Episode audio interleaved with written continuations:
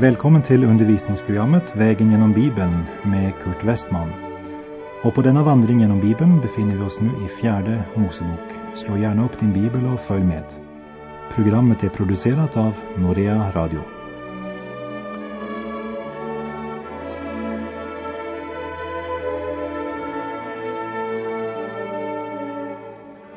Kvinnans plats i Mose lag och Josua som efterträdare till Mose är huvudtema när vi hunnit till 4:e Moseboks 27:e kapitel. Vi befinner oss alltså i en avdelning av 4:e Mosebok som handlar om en ny generation. Vi minns att det förra kapitlet handlade om en folkräkning. Det var den andra folkräkningen för Israels barn. Den första gjorde de cirka 2 år efter uttåget från Egypten. Den andra folkräkningen blev gjord efter att de irrat omkring i öknen i ytterligare 38 år.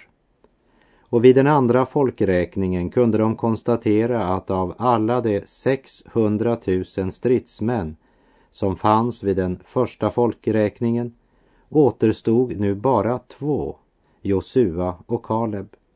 Alla de andra var döda och begravda i öknens sand. Det betyder att alla som var 20 år eller mer vid den första folkräkningen hade dött under de 38 år som gått sedan förra folkräkningen. Det hade varit bistra och hårda år i öknen och de hade omkommit där. Nu består Israel av en ny generation. Och denna generation kommer att möta nya problem. Det har alltid varit ett problem för en generation att förstå en annan generation. Därför att varje generation möter sina egna speciella problem. Det sker så lätt att de unga kritiserar den äldre generationen och omvänt att de äldre kritiserar den unga generationen. Det verkar vara en av syndafallets frukter. När vi nu kommer till 4:e Moseboks 27:e kapitel ska vi se att den nya generationen presenteras här med ett nytt problem. En sak som inte varit aktuell under alla de 40 år de vandrat i öknen, men som är en av de problem som denna nya generation skall möta. Lägg märke till att Mose svarar inte: vi hade inga sådana problem när jag var ung, för då gjorde vi så eller så. Mose vet inte vad han ska göra. Och han försöker inte heller ge sken av att han vet. För han är en ledare som vågar leva ärligt, också med sina svagheter inför folket. Och därför gör Mose det som varje god ledare gör. Han bär deras sak fram inför Herren. Och när vi nu ska lägga märke till svaret ska vi samtidigt komma ihåg att när det gällde lagarna bland andra nationer hade kvinnan absolut inga rättigheter. Därför blev svaret Gud gav ett historiskt svar, inte bara för Selofhads döttrar men också för alla andra kvinnor i Israel. Vi läser i 4:e Mosebok 27, vers 1-5. Och Selofhads döttrar trädde fram. Selofhads som var son till Hefer, son till Gilead, son till Makir, son till Manasse, av Manasses, Josefs sons släkter. Och hans döttrar hette Mahela, Noa, Hogla, Milka och Tirsa. Dessa kom nu inför Mose och prästen Eleasar och stamhövdingarna och hela menigheten vid ingången till uppenbarelsetältet och sade: vår fader har dött i öknen, men han var inte med i den skara som gaddade sig samman mot Herren, Koras skara, utan han dog genom egen synd. Och han hade inga söner. Inte ska nu vår faders namn utplånas ur hans släkt, för att han inte hade någon son. Ge åt oss en besittning bland våra faders bröder. Och Mose bar fram deras sak inför Herren. Du förstår problemet, inte sant? Selofhads dog i öknen. Han hade 5 döttrar och ingen son. Enligt Mose lag så såg det ut som om sönerna ärvde egendomen, medan döttrar var helt åsidosatta. Och i andra nationer så var kvinnorna verkligen helt utelämnade. Man räknade inte med dem. Vad skulle Selofhads döttrar göra? Låt oss först säga att Selofhads döttrar var både modiga och förståndiga och handlade i tro. När jag säger handlade i tro så tänker jag inte på en stark överbevisning eller en krävande hållning, tvärtom. Men deras handling visar att för dessa kvinnor så var deras arvedel i Kanaan inte något som var likgiltigt för dem. De påminner Mose om att deras far inte hade deltagit i upproret som Koras hade startat. Men de försöker inte framställa sin far som bättre än han var. De vet att orsaken till att deras far dog i öknen var otro. Om han inte deltog i upproret mot Mose så hade han del i det allmänna knotet och klagandet. Och det var på grund av denna synd att han aldrig kom längre än till öknen på sin vandring. Så det är inte sin far Selofhads förträfflighet de åberopar sig, men löftet Gud givit om att få gå in i Kanaan. De ber bara om det Gud har lovat dem. De är inte likgiltiga när det gäller att bevaka den rätt som Gud har utlovat. Även om alla yttre förutsättningar tycktes säga att de var hjälplösa och ensamma. De hade inga bröder och deras fader var nu död. Vi kan säga att därmed hade döden rivit sönder den synliga förbindelsen mellan dem och Guds folks rätta arv. Men trots att alla yttre omständigheter tycks tala emot dem så ger de inte upp. De lägger inte armarna i kors och säger: denna härliga arv kan vi ändå aldrig nå. Vi kan lika gärna ge upp först som sist. Nej, för det som var viktigast för dessa kvinnor, det som verkligen betydde något i livet, var frågan om de hade eller om de inte hade sin plats bland Guds Israel. Jag måste säga att jag personligen fröjdar mig, speciellt i en tid som vår, att möta dessa kvinnors tro, som genom att så frimodigt undersöka hur det förhåller sig med det som Gud har lovat sitt folk, också får sin rätt stadfäst av Gud. Det är allt för många kristna bekännare idag som går dag ut och dag in utan att göra sig det minsta besvär eller utan att avsätta tid för att noggrant undersöka vad Gud har givit dem som deras gudomliga arv och vad som egentligen är deras rätta ställning som ett Guds barn. Det är ju till vanära för Gud och i förhållande till den nåd som blivit oss till del om vi visar oss likgiltiga när det gäller att undersöka vad Gud verkligen har tilltänkt oss.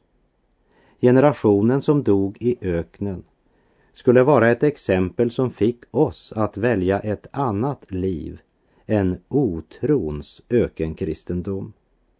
Och dessa kvinnors frimodighet skulle tända hoppets gudomliga ljus och fylla vårt hjärta med en längtan som driver oss att söka svaret på vad Gud verkligen har lovat oss. Mose visste inte riktigt vad han skulle göra. Och jag tycker mig se och höra honom där han öppet säger: "Tja, jag vet inte riktigt vad jag ska säga till er. Jag kan se att det är ett poäng i det ni säger, men jag har aldrig mött detta problem tidigare. Därför har Herren inte heller gett mig något svar på detta problem. Därför vill jag bära saken fram inför Herren." Hur populär Mose hållning var bland Israels män, det vet jag inte. Men Mose är en ledare som inte söker popularitet. Han söker visdom från Gud för att göra det som är rätt, vare sig det är populärt eller inte. Att arvedelen i Kanaan var så viktig för dessa kvinnor, det behagade Gud. Som det står i Hebreerbrevet 11:6. Utan tro kan ingen finna nåd hos honom. Ty den som vill nalkas Gud måste tro att han finns och att han lönar den som söker honom. Och därför ger också Gud dessa kvinnor rätt. Hör detta i 4 Mosebok 27, verserna 6 och 7. Då talade Herren till Mose och sade: "Selofhads döttrar har talat rätt. Hör, min vän, Selofhads döttrar har talat rätt. Och kom ihåg att det är den allsmäktige Gud som säger det."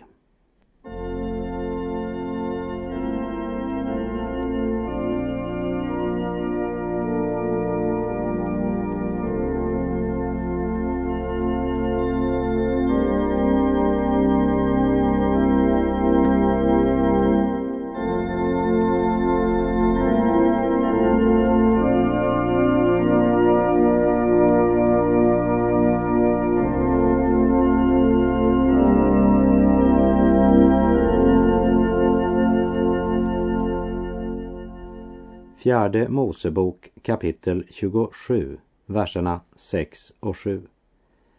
Då talade Herren till Mose och sade: "Selofhads döttrar har talat rätt.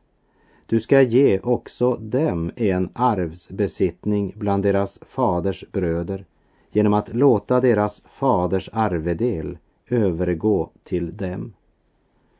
Det är ingen tvekan om att den förordning som Gud här utfärdar var revolutionerande när det gällde kvinnans rättigheter på denna tid.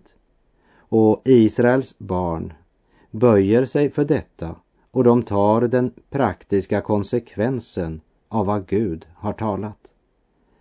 Kanske vi har svårt för att tänka oss tillbaka till den tid vi här läser om och de förhållanden som då var rådande.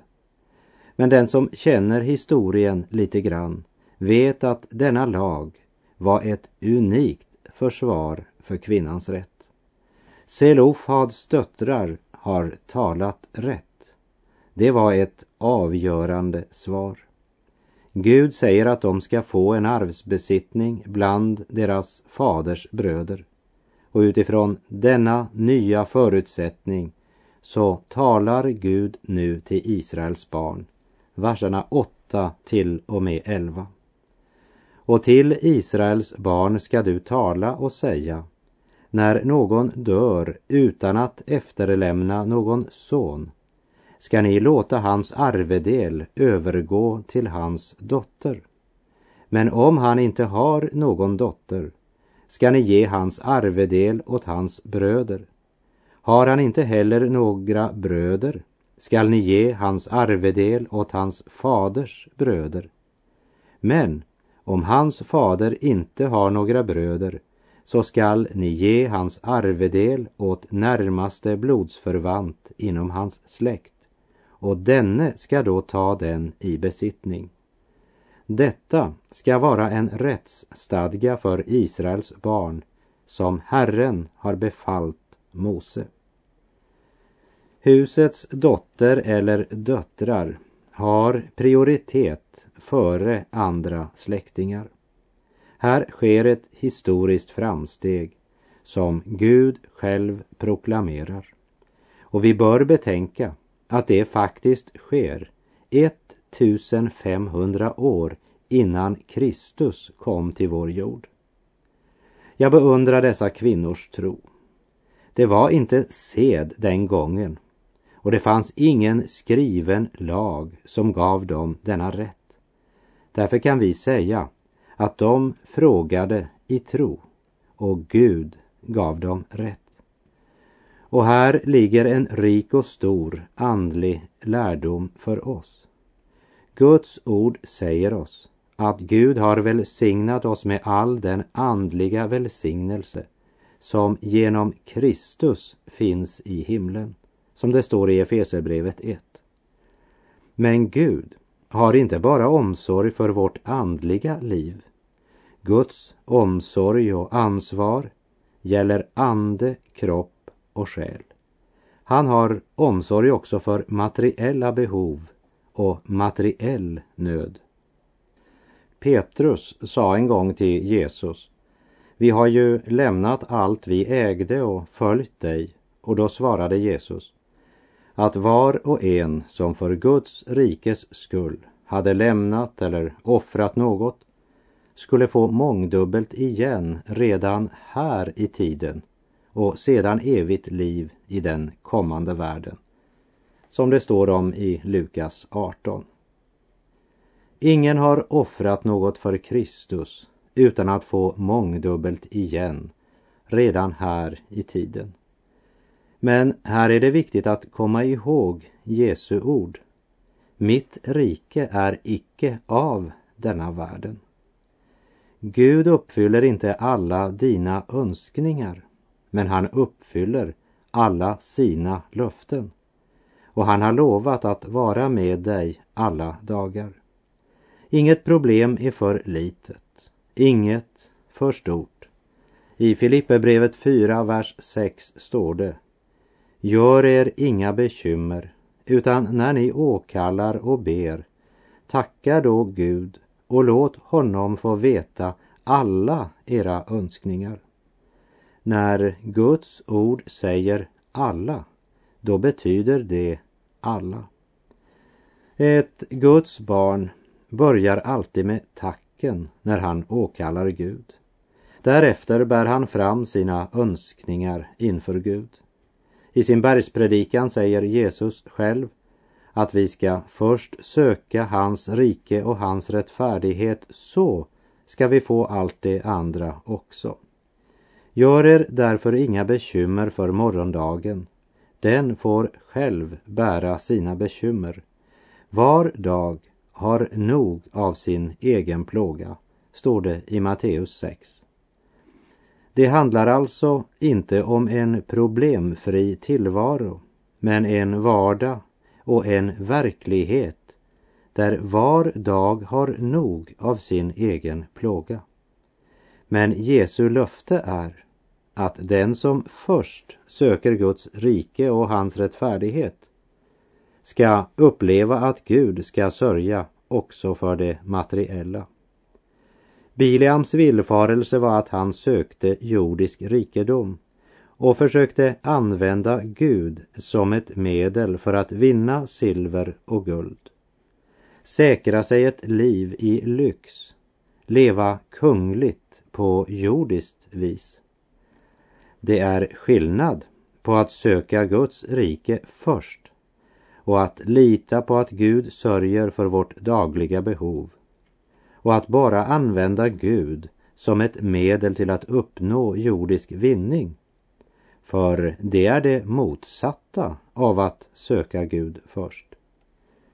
Lev i ordet och i bönens gemenskap med Gud, så att dina behov och önskningar är präglade av vad Gud vill, istället för av vårt kötsliga begär. Då blir det mindre knot och klagan när svårigheterna möter oss. Då kan vi tacka Gud under alla livets förhållanden.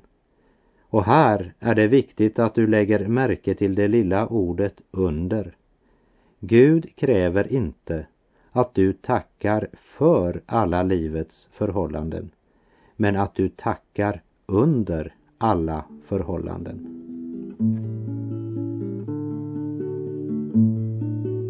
Lär mig Gud att stilla vara, när mig nöd och tuktan når.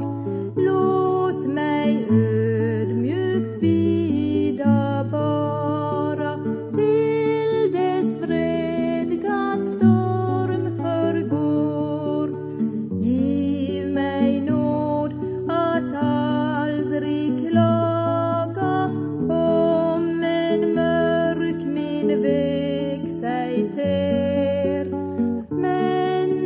varje prövning taga som en gåva du mig ger. På vår vandring, vägen genom Bibeln, har vi följt mannen Mose helt sedan hans mor Jockebed satte ut honom i vassen, då hans syster Miriam ställde sig ett stycke därifrån för att se hur det skulle gå, i andra Mosebok kapitel 2. Och i fjärde Moseboks 20:e kapitel läste vi om hur Mose fick order av Gud att förbereda Arons bortgång, en smärtsam händelse i Mose liv.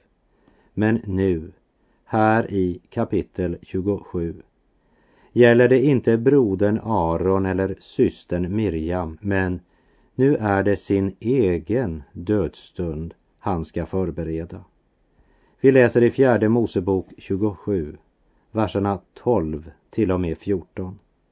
Och Herren sade till Mose: stig upp här på Abarimberget, så ska du få se det land som jag har gett åt Israels barn.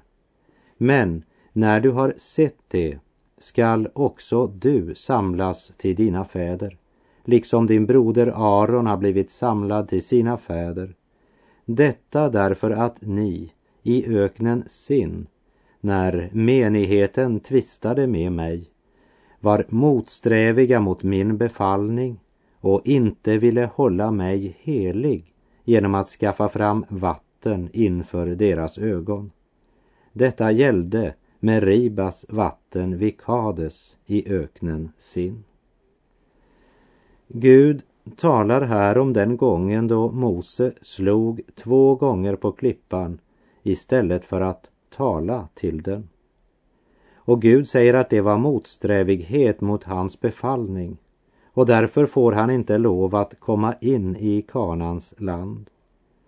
Och det talar till oss idag om att otro och olydnad mot Herrens befallning hindrar många av oss att gå in i den andliga ställning som Gud hade tilltänkt oss. Men när det gäller Mose vill jag att du i det här sammanhanget ska komma ihåg: Mose var den som mottog lagen på Sinai. Mose representerar lagen. Därför drog Gud sin hand tillbaka ett ögonblick i öknen, så att Mose felade. För Gud visste att dessa andliga bilder ska tjäna som åskådningsundervisning för kommande släkten. Och lagen kan aldrig föra en människa in i löfteslandet. Därför måste Mose bli kvar på denna sida Jordan. Men han gick in i den eviga sabbatsvilan.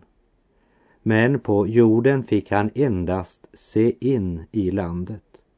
Det kunde inte vara annorlunda. Han representerar lagen. Men samtidigt ser vi också här Guds nåd, när Gud själv för Moses upp på Abarimberget, varifrån han kan se in i löfteslandet.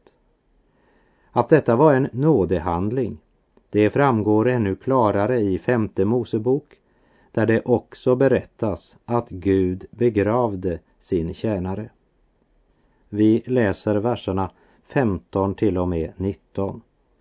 Och Mose talade till Herren och sade: må Herren, den Gud som råder över allt kötts anda, sätta en man över menigheten som kan gå i spetsen för dem när de drar ut eller vänder åter, och som kan vara deras ledare och anförare, så att inte Herrens menighet kommer att likna får som inte har någon herde. Herren svarade Mose: ta till dig Josua, Nuns son, ty han är en man i vilken ande är, och lägg din hand på honom. Och för honom fram inför prästen Eleazar och hela menigheten, och insätt honom i hans ämbete inför deras ögon. Och här vill jag bara nämna att Josua var en man som var full av ande och kraft. Det är inte något han får genom att Mose lägger händerna på honom. Handpåläggelsen är något som sker inför menighetens ögon, som en officiell stadfästelse på att Josua är Mose efterträdare. Lägg märke till hur osjälviskt Mose handlar också när det gäller utnämnandet av hans efterföljare. Mose sätter alltid sig själv åt sidan, en både ovanlig och åtråvärd hållning. Och när Mose får veta att han inte ska få gå över Jordan, så beklagar han inte sitt eget livsöde. Men full av omsorg för Israels barns församling så säger han: må Herren, den Gud som råder över allt kötts anda, sätta en man över menigheten. Bara Israels barns behov blir tillfredsställt, så är Mose nöjd, vem Gud så än måtte välja. Be om att Herren Gud uppreser sådana ledare i vår tid. Det har alltid varit långt mellan sådana herdar i Guds församling.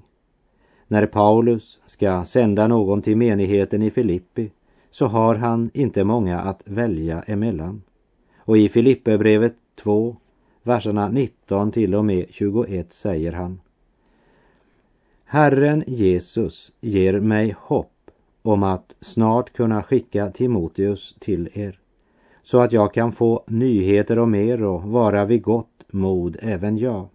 Jag har ingen annan med samma förmåga att känna det rätta ansvaret för er. Alla tänker bara på sitt, ingen på Jesu Kristi sak. Mose hade endast menighetens behov för sina ögon.